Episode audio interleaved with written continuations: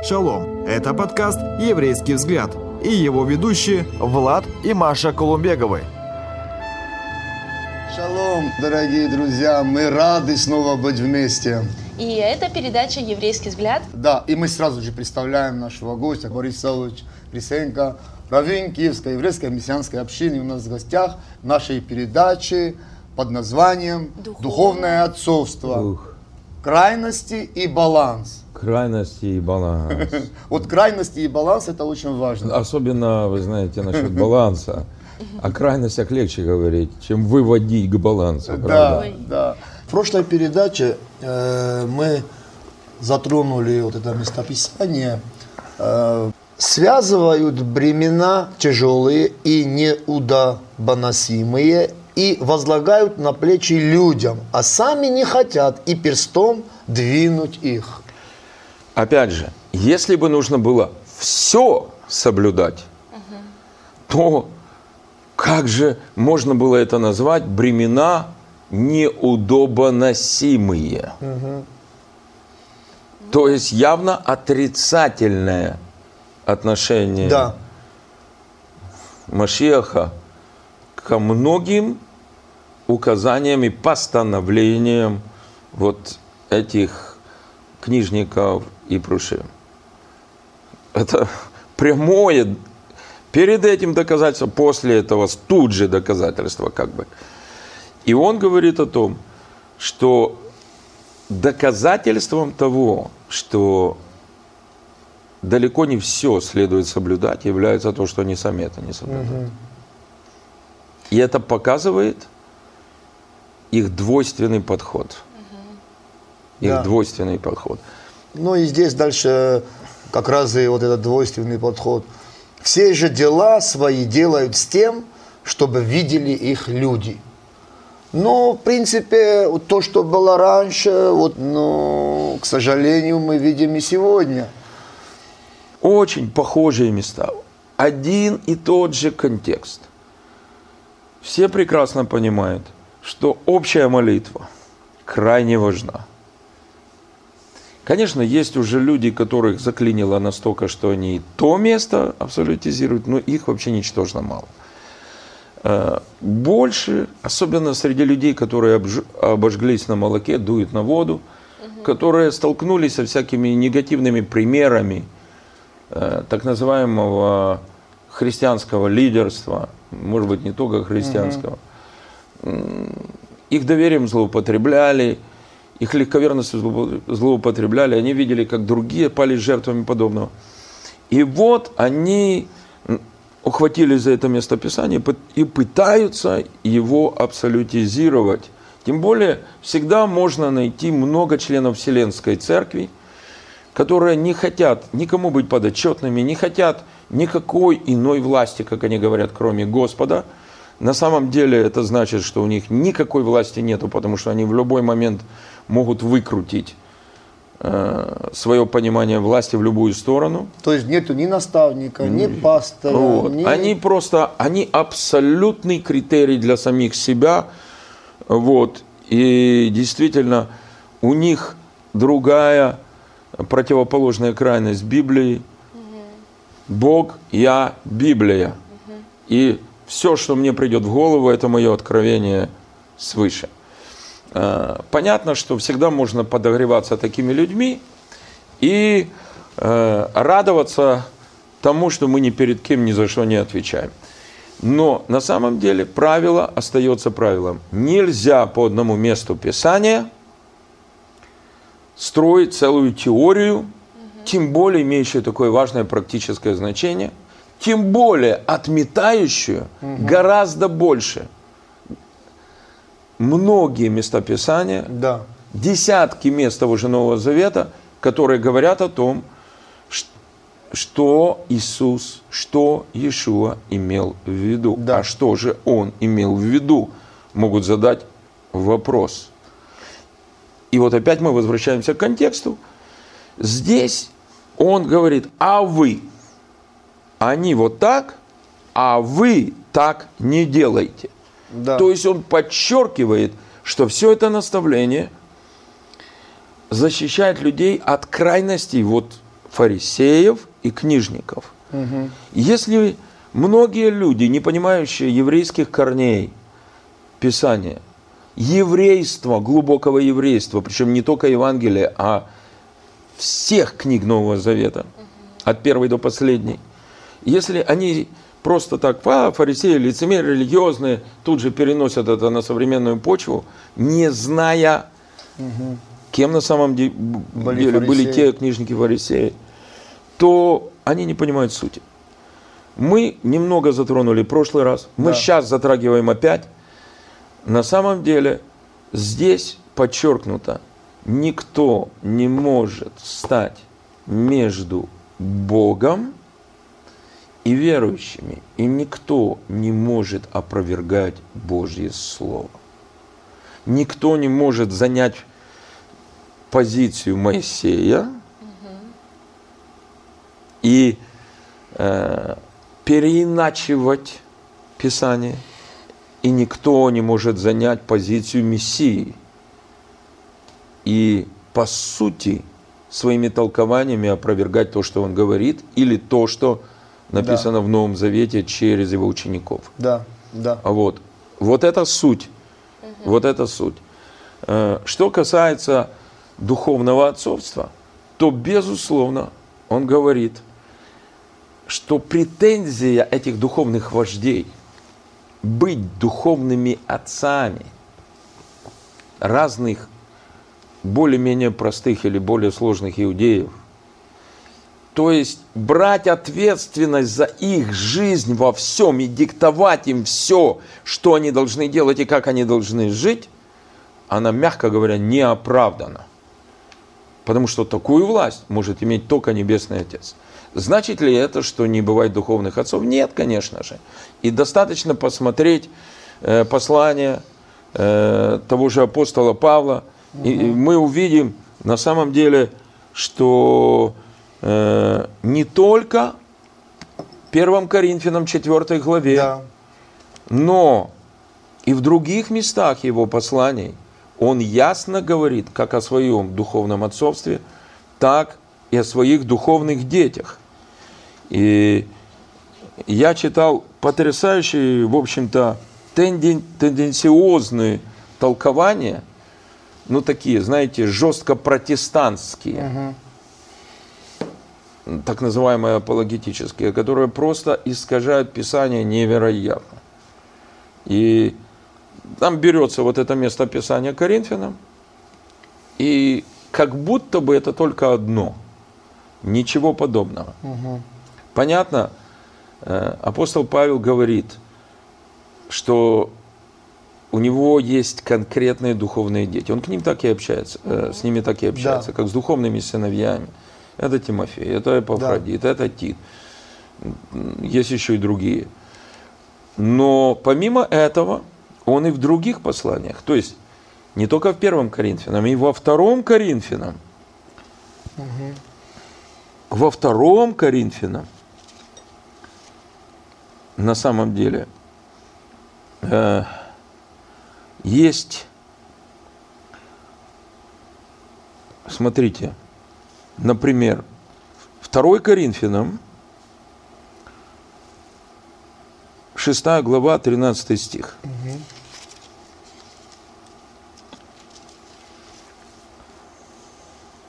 Ну, даже вам не тесно в нас 12 но в сердцах ваших тесно. В равное возмездие, ну, такой старославянский термин, говорю, как детям, распространитесь и вы. Говорю, как детям. Именно снова он подчеркивает, что Коринфяне – это его духовные дети. Коринфяне – это его духовные дети. Теперь, смотрите, если мы читаем вторую главу послания к филиппийцам, когда он пишет о Тимофее, э, с 19 стиха, «Надеюсь же в Господе Иешуа вскоре послать к вам Тимофея, Ибо я не имею никого равноусердного, кто бы столь искренне заботился о вас. Потому что все ищут своего, а не того, что угодно Ишуа Машех. А его верность вам известна. Почему его верность вам известна? Почему филиппийцы знали его верность? На основании чего? Потому что он, как сын отцу, служил мне в благовествовании. Ну уж, Да. радикальней трудно что-то придумать. Мало этого. э, Смотрите, мы можем посмотреть еще некоторые места Писания. Например, 1 Фессалоникийцам, 11 стих. «Потому что вы знаете, как каждого из вас, как отец детей своих, мы просили и убеждали и умоляли поступать достойно Бога, призвавшего вас в свое царство и славу. Посему и мы непрестанно благодарим Бога, что приняв от нас слышанное Слово Божье, вы приняли не как Слово человеческое, но как Слово Божье, какого оно есть поистине, которое и действует в вас, верующих. О, Да. Да. ну, слушайте, просто как отец детей своих. То есть нельзя все-таки отвергать полностью, что в наше время не может быть никаких духовных отцов. Да не, ну как, не то, что нельзя отвергать. Это просто кощунственная ложь, которая как бы отменяет ясные новозаветные указания. Но мы еще со всеми аргументами там не закончили. Да. Смотрите, ну, мы еще сейчас вернемся к 23 главе. Э, Это было первое Фессалоникийцам. Второе Фессалоникийцам. Третья глава.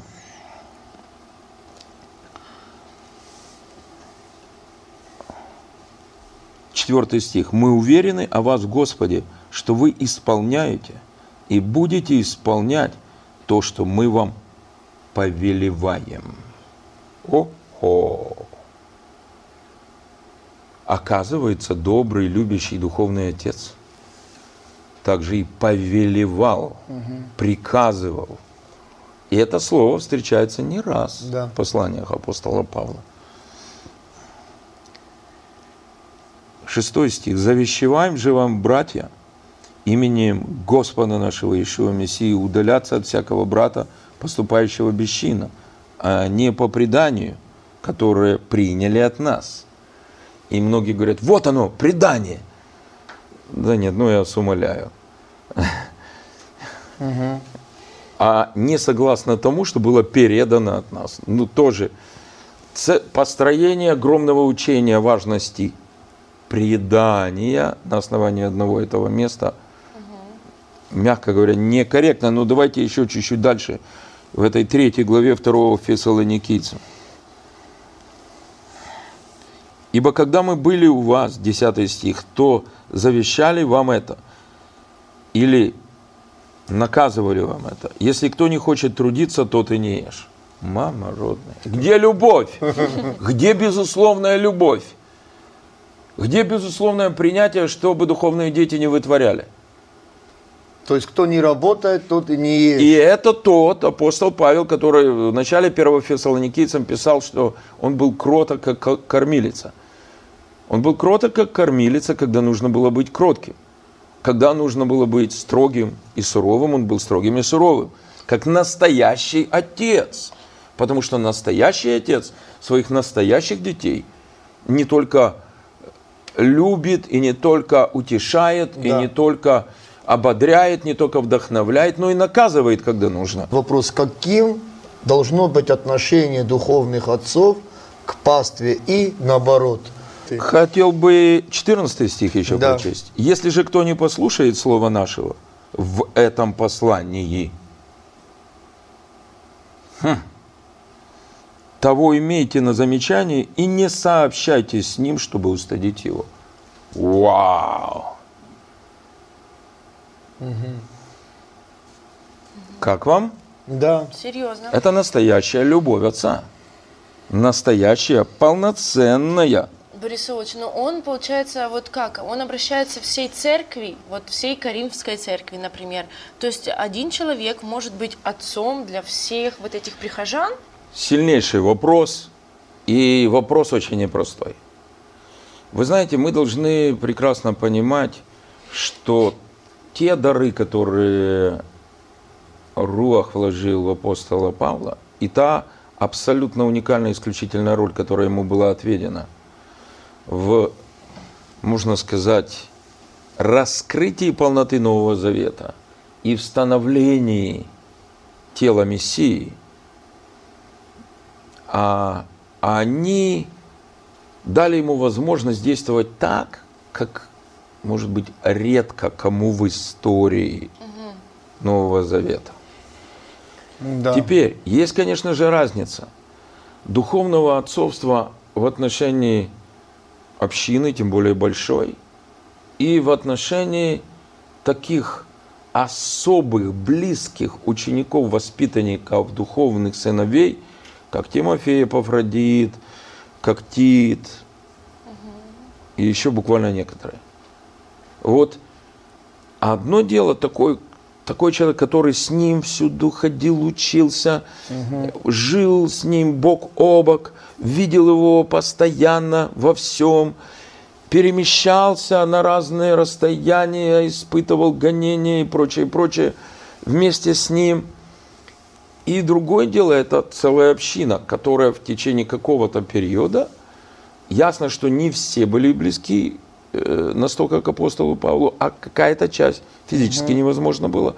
Но остальные, остальные принимали его духовное отцовство через тех старейшин, закиним, пресвитеров, которые руководили их общиной. Которые знали близко Павла. Конечно, конечно, То конечно. есть это был исключ- э, исключительный такой случай, получается? Я думаю, что это не уникальный, но особый случай. Особый. И мы ясно видим разные понимания духовного отцовства, как корпоративного и как индивидуального, сугубо личностного в отношении этого человека, этого человека и этого человека. И теперь мы возвращаемся к 23 главе, хотя я еще не привел все. Например, ну, э, например, послание Галатам, 19 стих 4 главы. Дети мои,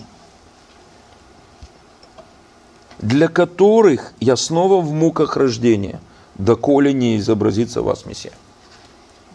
Вообще, послушайте, что это значит?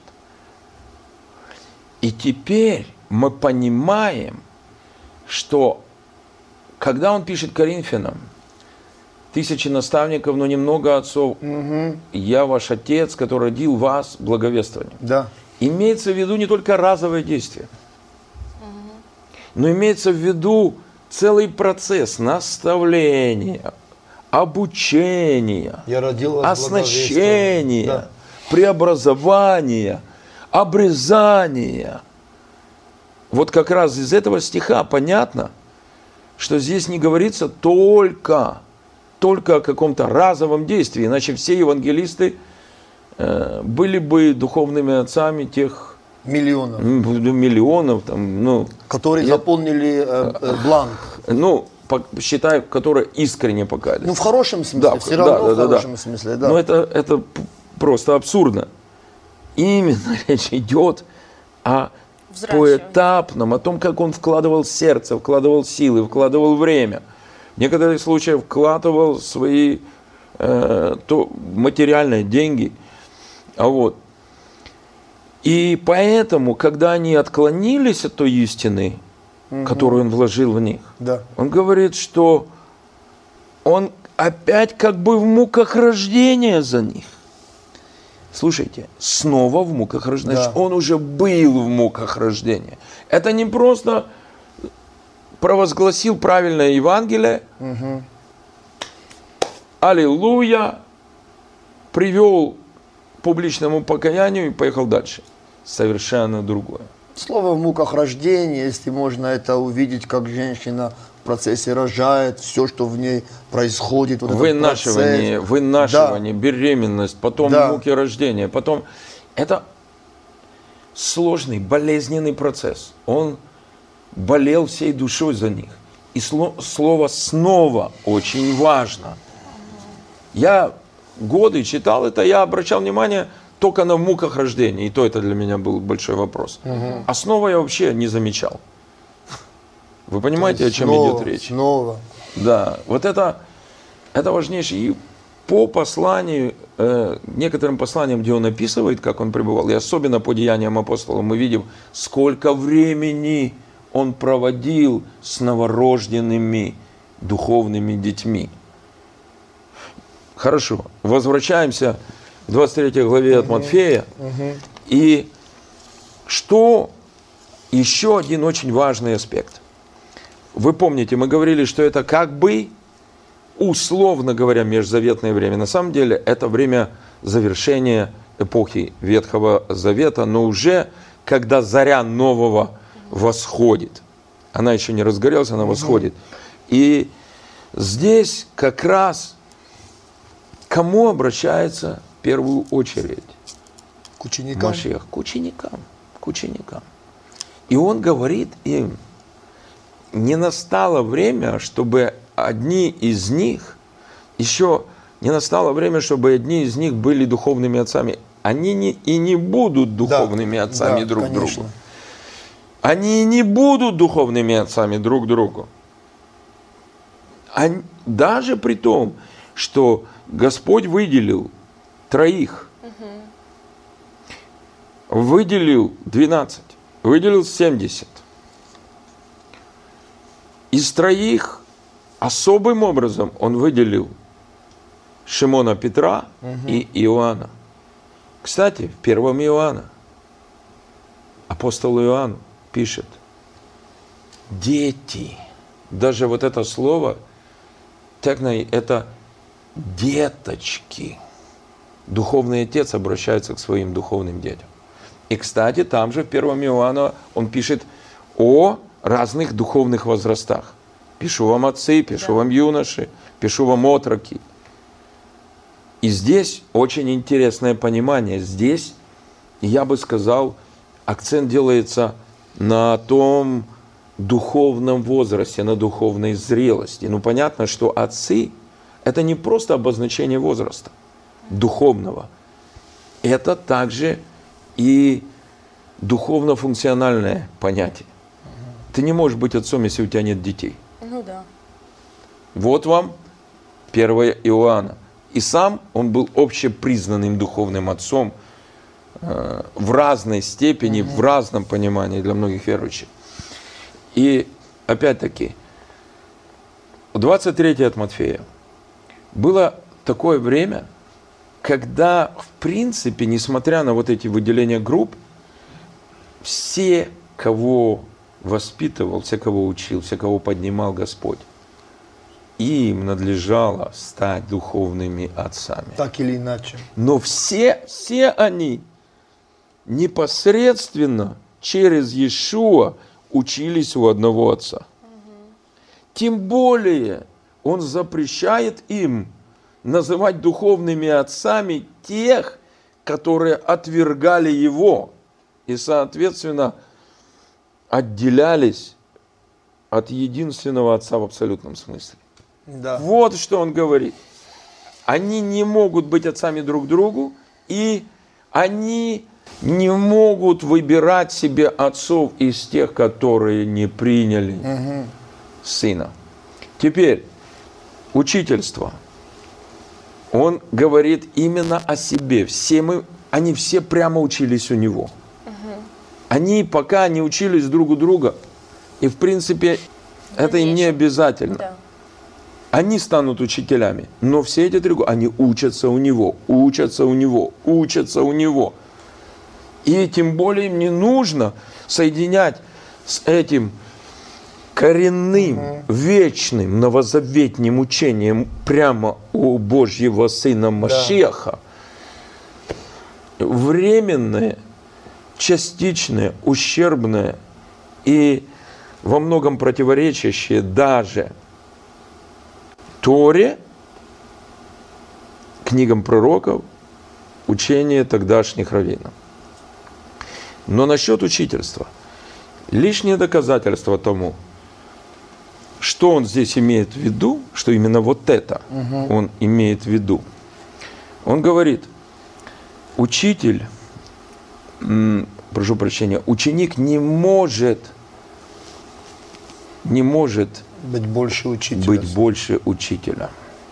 И даже если он максимально усовершенствуется, он может стать максимум как, как Свой учитель. учитель. Максимум. Скажите, пожалуйста, может ученик стать выше земного учителя? В принципе, да. Мне кажется, может. Запросто.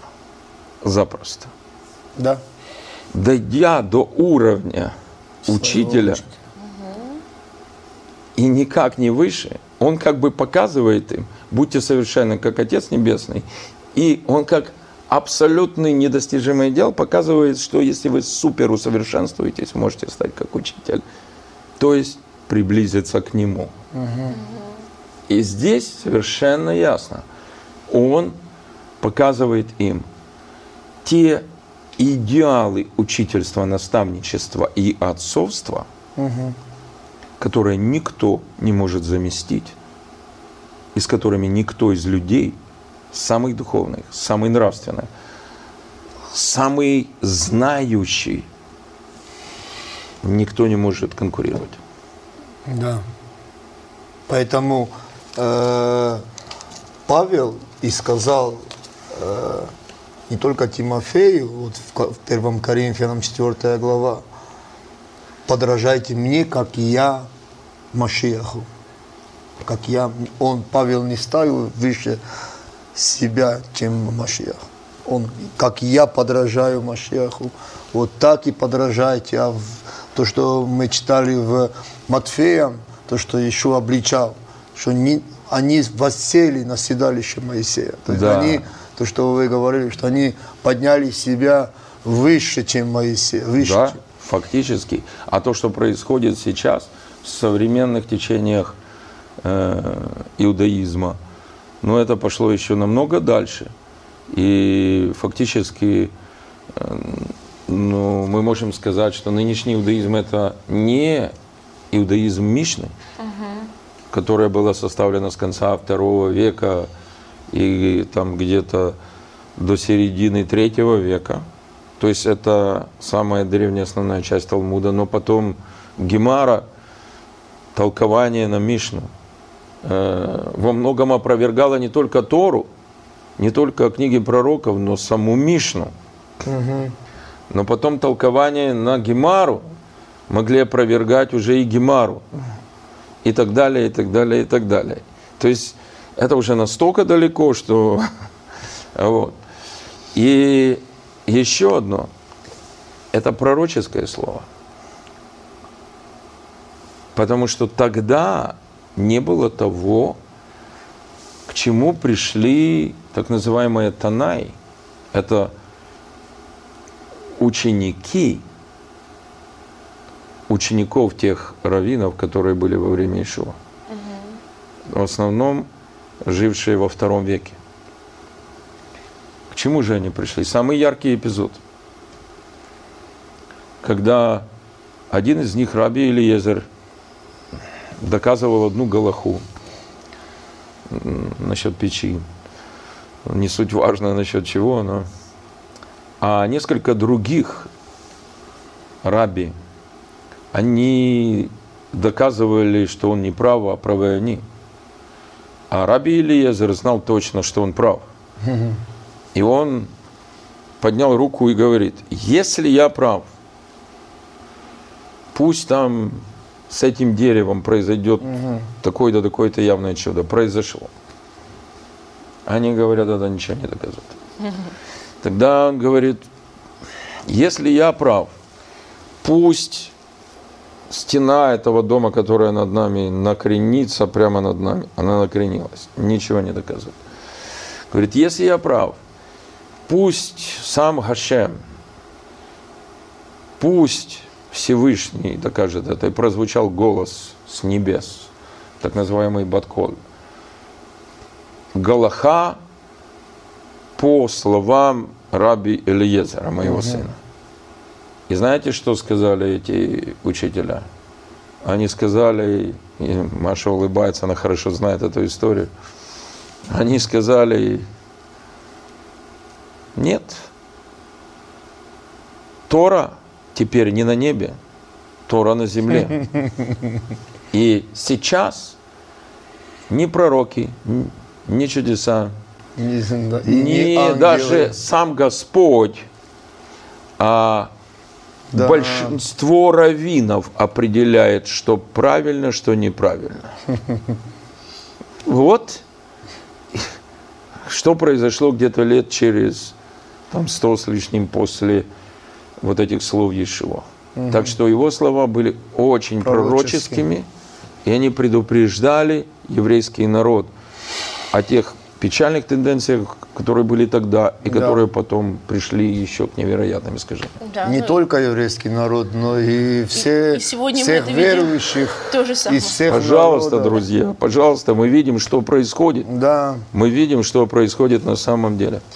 Да, ну что, До скорой встречи, и друзья. всех благословений вам, друзья. Шалом. Шалом. Друзья, спасибо, что были с нами. А больше интересного вы найдете на YouTube-канале «Еврейский взгляд».